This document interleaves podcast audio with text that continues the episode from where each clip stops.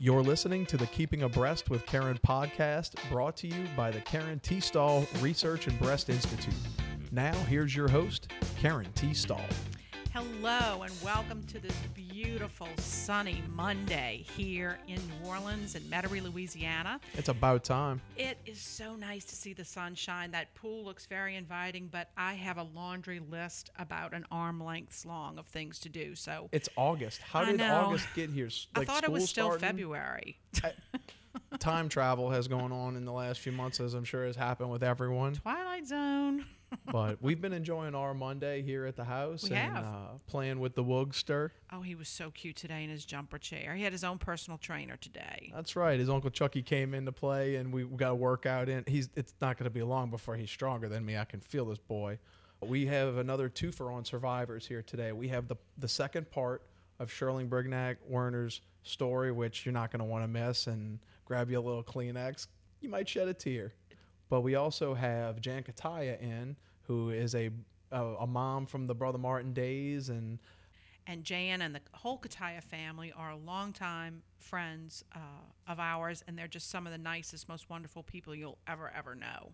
always exciting when we have two survivors on the show to give their perspective on what happened during their breast cancer journey and how their doctors and support system were there for them. I know we always like to tell people to use that as a reference when you're thinking of how to care for someone in your own life when you hear these interviews. And I think what you'll hear today is how to handle a situation when a friend or loved one is going through a crisis. Um, don't wait for them to ask for help. Bring dinner over. And also, their um, integrative therapies were very different, but very helpful to both of them.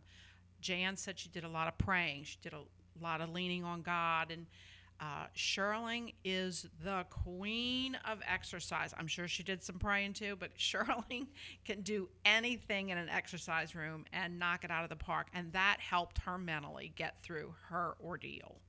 And there's so much research behind these things. Of course, you know, they can't explain why prayer works. No one can explain those kinds of things and when they just do and it and it helps your mental state, but prayer, exercise, painting, meditation, yoga, um, any of these outlets are going to just increase your quality of life, period. It's going to put your mind uh, in a better place for battle.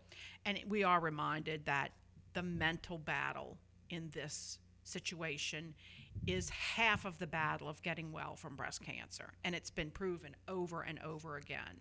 I've noticed that as a running theme when we have guests on is that they talk about the toll it takes on you mentally, how uh, w- through either through some of the drugs or just the, like the news of itself, the trauma of the event itself, uh, taking its toll, and not just after the cancer event ends. I have I, I'm sure that has a lingering effect throughout one's life. It does. And, and you'll hear Jan talk about, hey, wait a minute, I, I'm not ready to leave this earth. I'm I gotta get up and fight. And when you get to that point in, in your battle, it's game on. And you're ready to just kick ass. you guys are great have been such a special support system to one another uh, those relationships that have been developing for years and the friendships that you've had and now to see everyone giving back through the foundation to reach out and help another human another person struggling is there anything better It's the best job in the world. I don't even think of it as a job. It's really fun to participate in every day. Well, speaking of fun participation in the foundation, this is a perfect time to talk about Click to Save. It's really happening. It's becoming a real thing. Uh, we've had our meetings with production company and with Thompson Auctions, who are going to once again partner with us to make this event happen. And we are we're just so excited about the feedback we've gotten from people who've heard about it on the podcast or seen about it on Facebook, Twitter, and Instagram. They say they're ready to go. And our development of our sponsorship levels will be available by the end of this week. We have also contracted with uh, Martin Wine Cellar, who will be putting baskets together for us if you want to have your very own living room party with party food and our signature drink for the year. It's there's no place like home this year, and that's how we're going to do it. But you're going to have the best fun. Virtual events are where it's at in 2020 and we don't know if we're going to throw the best one but we're going to throw a great one You'll be amused, one way or the other. You'll be amused. So I think we should kick off today's episode with Miss Jan's interview. I think so. So without any further ado, here's Miss Jan Kataya. Hello, and welcome to another episode of Keeping Abreast with Karen on this Mammary Monday, another gloomy day. And with us today is Jan Kataya, also a, a breast cancer survivor and a member of our Mom Squad terrorist group that we had spoken of in an earlier podcast. How are you today, Jan? Doing well, thank you. You look fabulous. Oh, you're so sweet. So do you. Well, and thank, thank you. And I love all the work you're doing. Happy Oh, to be well, part thank of it. Thank you. Jan was one of part of it. our honorees in 2019, and you have a very, very good story. You're almost like a, a breast cancer pioneer. uh, can, can you tell us your story? And, and you are yeah, surviving. I, I can. 25 Yeah, it was. It is actually interesting, and I think um, when you look, when I look back on it now, I think I don't know. I think it would have been different had I been di- diagnosed today as Mhm. opposed to 25 years ago. You know, when I first, um, it was scary. I was young. I was 38 years old. I was young. Wow. Nobody in my family had had breast cancer before, and no one has had it since. And so Wow. it's definitely something different and new. And um, so the first, I, I and you had asked me about being stage four, which when I went into this, I didn't know it was stage four. They didn't actually give me that stage four diagnosis until later on. And I had done a needle biopsy, and the needle biopsy came back negative that it wasn't cancer. Oh and Oh I just had a gosh. cyst. Yeah. So I went into surgery to remove a cyst thinking I didn't have cancer. Oh And- my And gosh. so they come out and they say, no, it is cancer, but they didn't remove it. And because they wanted me to have my options and stuff like that. Well, you know how that is. You go around, you get lots of recommendations. I ended up changing doctors and I went to a wonderful doctor, Dr. Alan Stolier, who I think a lot of people have used. I think he may be retired now or maybe just consulting. And um, and so when they went in the, the second time, they didn't tell me stage four, and I was supposed to have the reconstruction at the same time, and it didn't happen because it was much further progressed than they realized. It actually affected, um, uh, and I don't remember the number of lymph nodes and stuff like that, which I guess they didn't see on scans. They didn't have the ability to see on th- all that. So I don't know if in today's and how much technology has changed, if you would have, if they would have caught that before it went in. Wow. So it's so it's a little bit, you know, so you don't know, but it was scary. So I had a couple of bumps to start off, you know, but then, uh, um, you know, we, we, we got through it. And this know, was and so- pre pre 3D tomosynthesis availability. So Oh, a lot of it yeah. was probably winging it on a 2D and doing exploratory exploratory. surgery. It absolutely was. You know, I did all the mega scans, mega scans, all the different things. You still did all that. So, but Mhm. I think even they were surprised when they got in there. Obviously, they were that it was it was more invasive than they had realized. Well, it sounds like you had some um, some heavenly intervention there. Uh, Yeah, that's a had to- scary diagnosis. Uh, scary. So it was scary, and um, but yeah, I, I don't know, Karen. I think you just went day by day. you know, you just kind of went through it and You said your do. prayers. Yeah, And, and you get a little bit numb and glazed over, and exactly, you exactly. just can't believe it's happening to you. you can't. You just can't. Mhm. And my mother had died two years before with um but throat cancer, not Wow. not breast cancer. So you are you kind. My whole family was like, wait, we keep, we- we're doing this again, you know, kind of thing. You know, Yeah. scary. It, re- it really was. It was scary. Yeah. And you said you had a young family. How old were your children Yeah, at the time? My seven, nine, and twelve. So they That's were just they were little. So I think though that I knew I had to I had to take care of them. I had to keep going and I had to stay strong for them. And I do think attitude is a lot of things, positive attitude. Believe that, did a lot of meditation, said my rosary a lot, you know, and I, I absolutely and I, I do believe in that. You know, I really Indeed. do. Yeah. those integrative therapies make the difference in Uh-huh. how you get well. Yeah, yeah, Uh, it if does. it's it does. Like meditation. said, the meditation was really soothing and it really Mhm. helped. And I was very good about doing it because I needed it. I needed it because I had to get up. I still worked. I worked through the whole thing and um and had three kids, you know, and and I mean I, I had help, you know, my husband was there and stuff like that. Mhm. Lots of friends. I had my dad was alive. My mother had died, but my dad and my dad and my sisters. So I had lots of help. I, um, a great family where we live, and I also have a great amount of friends. You know, they took my um, they drove carpools for me. They Mhm. brought food. They brought kids to practices. All the things that you just were too sick to do. And back, I think, 25 years ago, I, I was sick. I don't think they had the anti-nausea medicine and Oh, stuff like poor that. thing. You know, you you were sick. I, you know, so there Oh. was a lot that you couldn't do, and you were weak. You know, but you just kept going. And we were talking about that earlier today in a podcast recording. Um, that some people don't know what to say or do in a situation for you.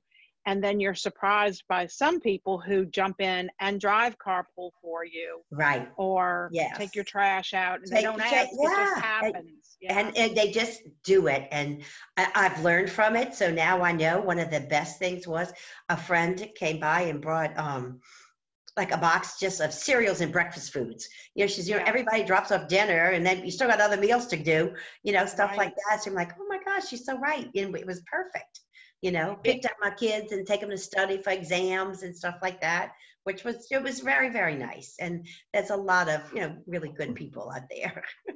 And, and that's true. and I, I think that's probably going to be the theme of, of this podcast is um, knowing what to do for someone. Don't ask if you can help them. Just, Just do do what it. you And see I needs to be learned that. done. You show up with the soup, you show up with something, or you Yes. pick up, you drop off, you do something. Yes. Yeah. it I makes all the difference it sure does. It Makes all the difference in the world. Yeah, it really does. Yeah. and your husband lee's a great guy and i know he, He was a really- great source of yeah. strength for you oh, he he was really good. You know, he was scared, you know, but I found um he, he some kind of he doesn't know what to do, so then you end up doing with something that doesn't need to be done, you know, but he just didn't know what to do. so he just kind of walks in a circle. But he was very, very good. I can't I can't say it, you know, n- not enough good things, you know, really. He was really good and loving and stuff. So it, it was nice. and it helps when you have strong family bonds and friends and you get through it a lot faster It, it, it does. It does help. It really does. You know, really, really did. So, Well, if, Yeah. if you could give a piece of advice to someone who might be listening to this podcast, struggling with their own breast cancer Uh-huh. crisis and journey, what would you say to them? Golly, um, have faith for sure. Um, positive attitude is a biggie. A positive attitude is basically, I, I'm going to say you have to kind of love your doctor.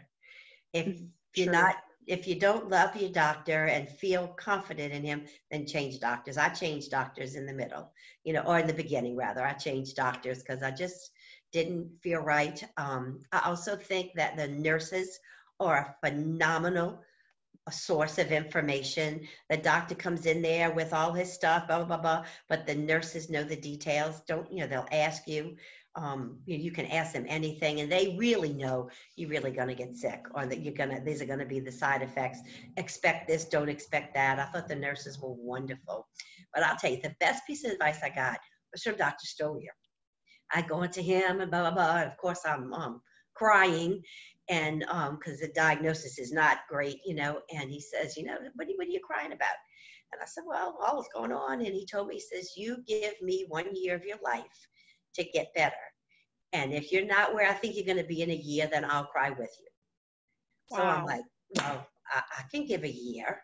I can do anything for a year. And I didn't cry again till that year was up. Mhm. I really didn't. I was determined not to do it, that I was going to be strong and, Wow. and push through it, you know. And Just I some said, simple great support. words. Yeah. Yeah. But it was impacted me. Really did. Yeah, simple words that made a big difference. And I, I think I remember you telling me that failure for you was not an option because you had such a young family I and you wanted to be right. around. I, I, I felt like I, I wasn't done yet. You know, I had to be there, you know. and still feel that way. Well, Not yeah. done yet. Not done yet. Yes. Oh, that's Yeah. true. No, Yeah. um, we are very blessed in Very, very treatment much that so. we received, and and I know a lot of survivors who who went through Dr. Stolier's office and just sing his praises. And I, I have never Right. had the pleasure of meeting him, but um, his reputation precedes him for sure. Right. Yeah. He, he was very, very good. You know, he, he was, and a very calming, Mhm. very calming, and just made me feel like, all right, I- I'll be, I'm going to be okay. So I felt that I needed to go with that. You know, that I was going to be okay. Well, you know, Jan, and I needed to do it picture. my sisters and my dad. You know, they were my Indeed. backbone. You know, they they were the strength because I was like, oh my God, we can't do this again. I can't do this to them again. We had just buried my mom. You know. Yeah. So That's yeah. so traumatic. yeah.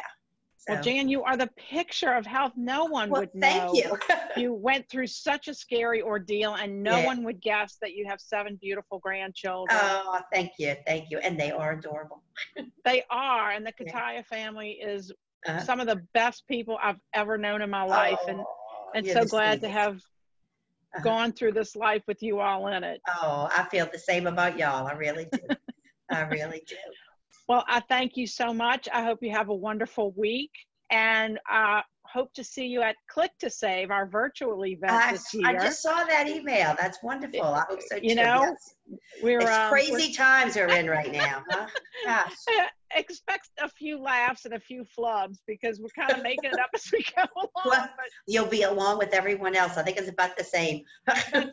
That's, That's it. it. That's it. That is it. All right, honey. We love right. you. Love Say you hi to everyone. I will. You do the same. Thanks, Karen. bye bye. That was Sip to Save 2019 honoree Jan Kataya joining us, and we hope you enjoyed her story and hopefully that it gave you some information on what this is, this breast cancer journey that some of our loved ones are on. And I hope she gave you an insight on how you can help someone else. And she truly was a, pro- a pioneer because things have changed so much from the time she went through her crisis to present.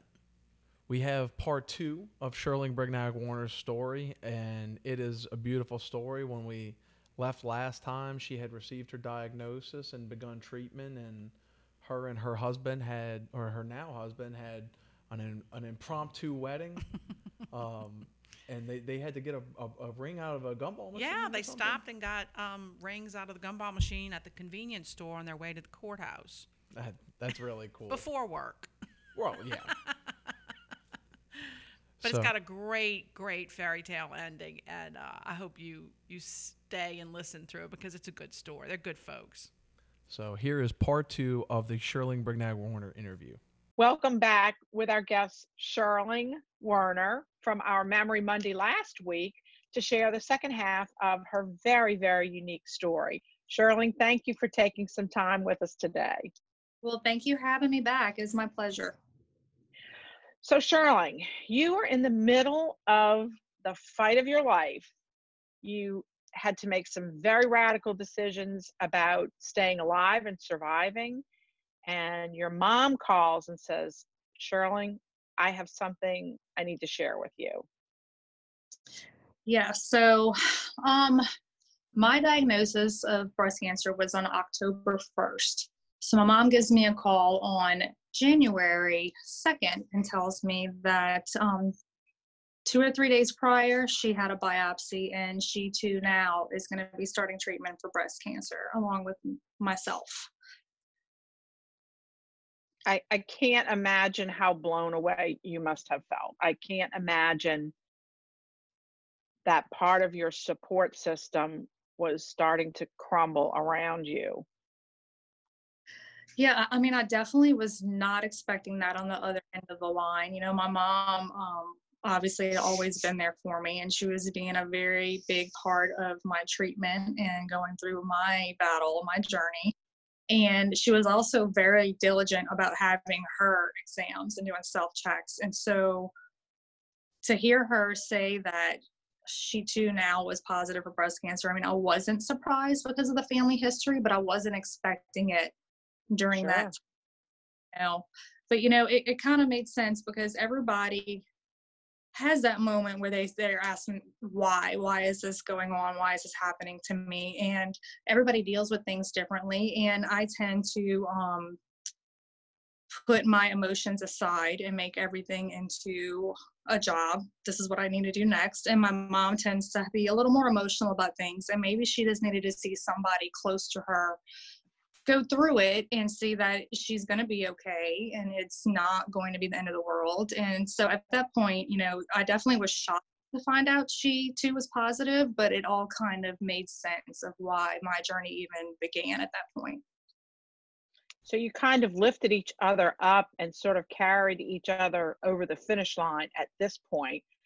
Um, I, I can't begin to imagine how afraid your dad must have felt my poor dad he is a man of few words. He um he shows through his actions you know his feelings and um you could tell in his face on a daily basis he was he was terrified you know his wife and his his middle child both were going through this and you know he he definitely felt helpless i think on that aspect. You know he tried to cater to my my mother as much as he could and he's a very very compassionate giving person and so it came second nature to him but i think also he just didn't know what to do because my mom was worried about herself but also worried about her baby at the same time.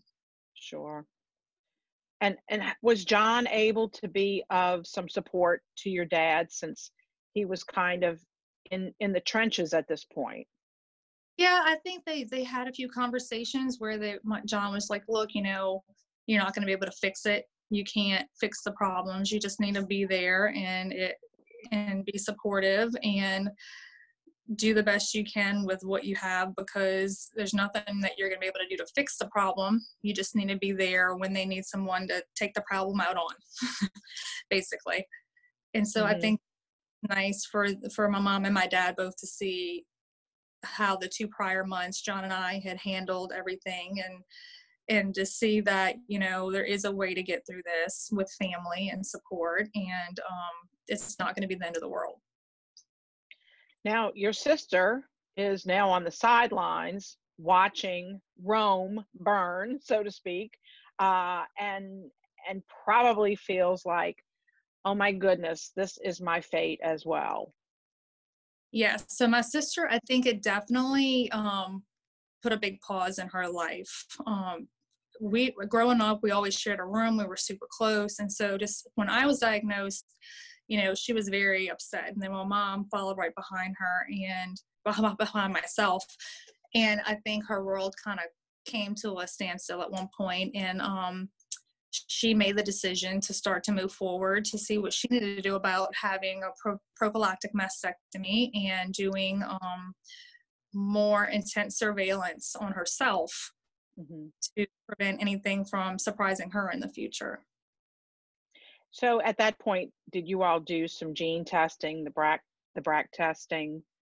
We did once my mother was diagnosed. When I was diagnosed, I didn't do it for financial reasons. My insurance did not cover genetic testing, and it was uh, very expensive.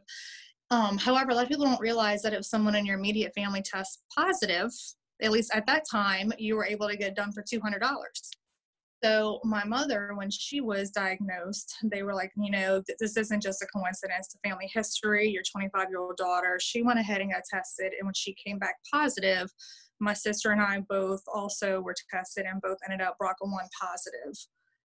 And so, um, you know, that definitely helped in my sister's decision of having a prophylactic mastectomy. And um, every six months, she gets surveillance as well, just to, you know, try to catch things before they get rolling, I guess.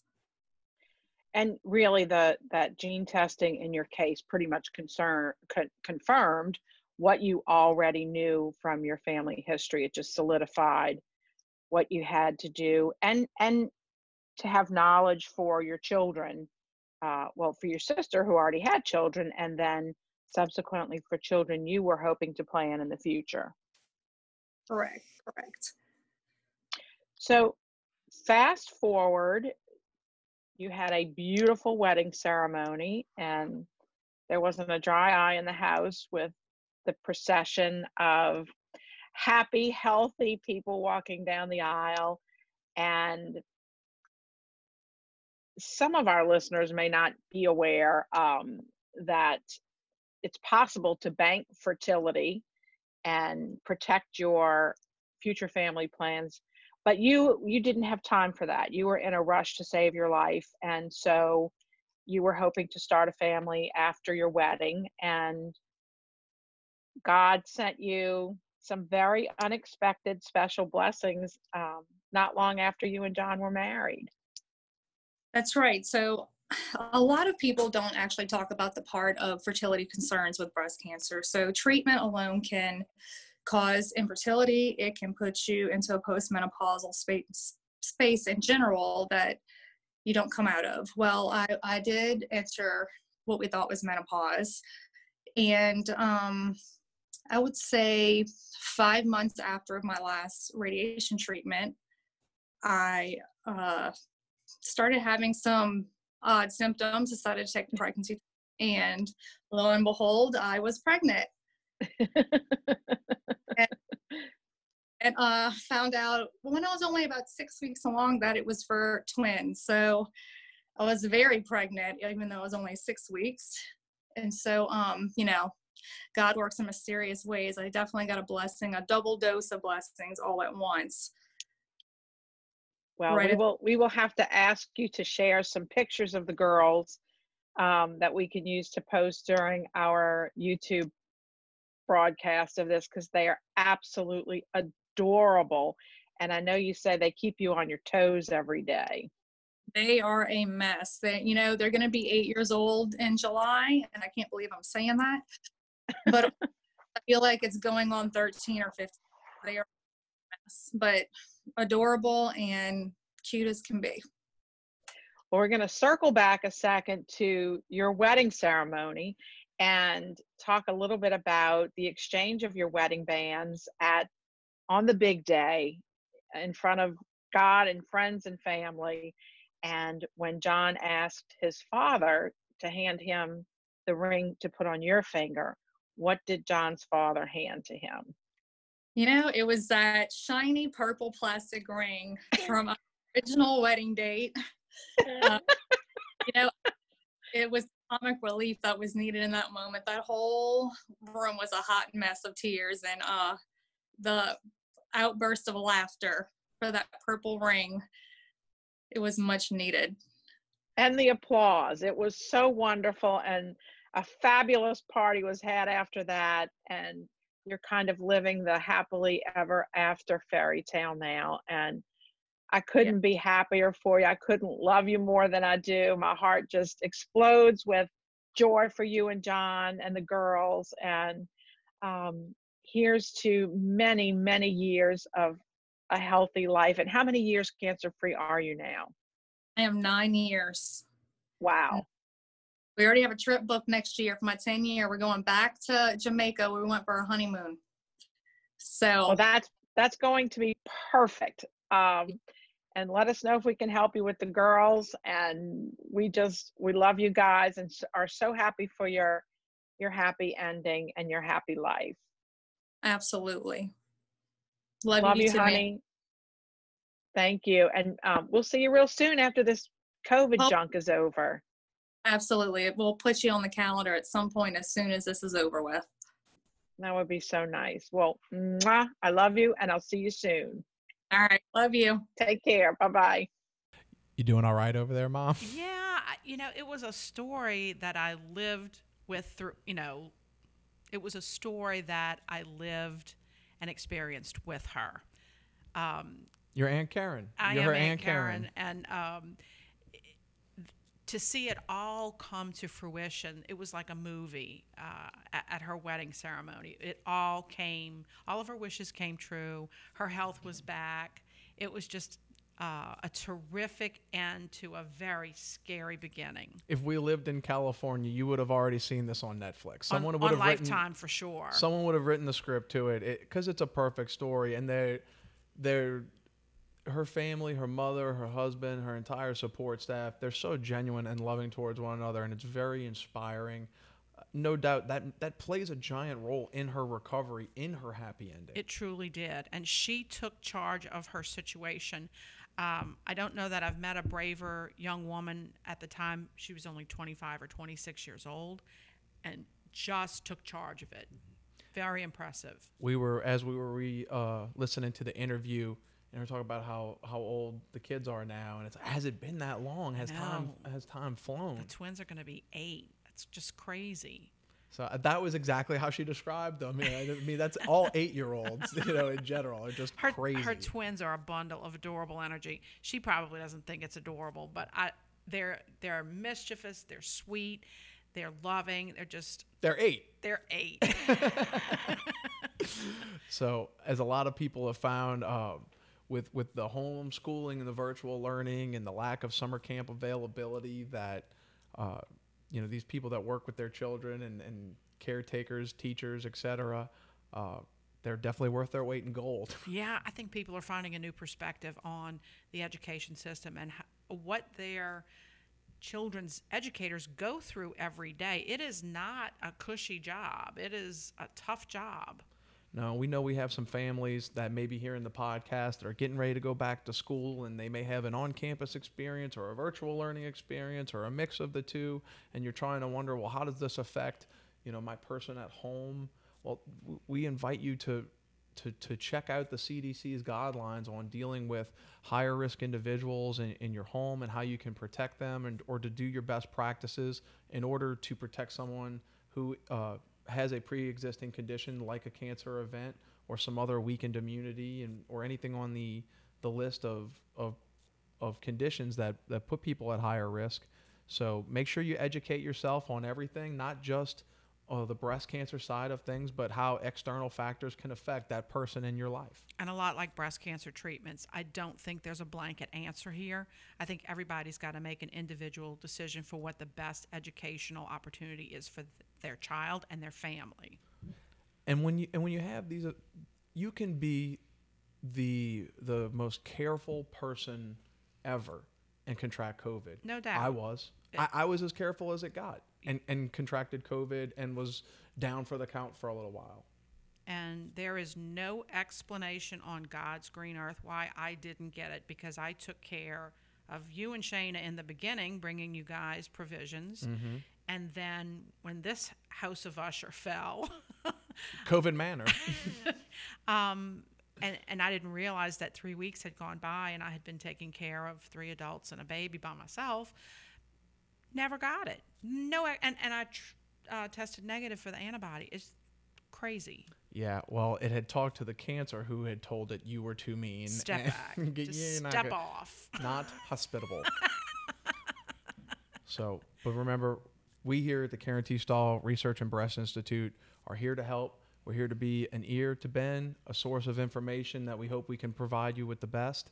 And, or if you just, if you, we're here for grant applications. We're here to help our partners at the Ochsner, LSU, and other major health facility foundations. And we need your help.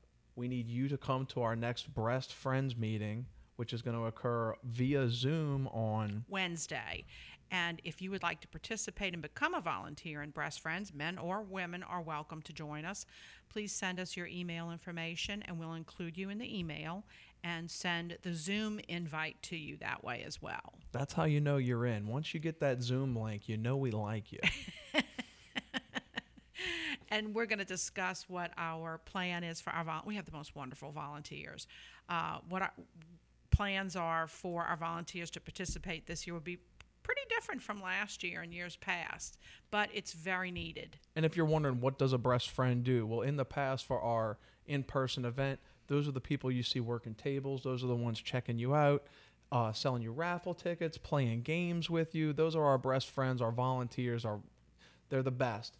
But they're also it's a social club. It's It fun. We get together, we hang out. I think in times like this, we need some community. we do and it's a shame that we can't meet in person because we have a great time we usually have some delicious uh, pickup nibbles to eat while we work and it, it doesn't feel like work So there will be no delivered nibbles at this breast friends meeting as a disclaimer, but that what there will be is a lot of people like-minded that want to do good in this world, want to leave this world a little bit better than we found it, And when you surround yourself with good people, I think it improves your quality of life overall. So that's my sales pitch to try to get you to come and spend some time with us at KTS RBI, become one of our breast friends. Follow us on Facebook, Instagram, Twitter, and LinkedIn at Karen T. Stahl 3D. You can always email me, Chuck at ktsrbi.org, or mom at Karen at ktsrbi.org. Check us out at ktsrbi.org on the internet. We hope to see you soon and Demand 3D and have a fabulous Monday. Thanks, Chuck.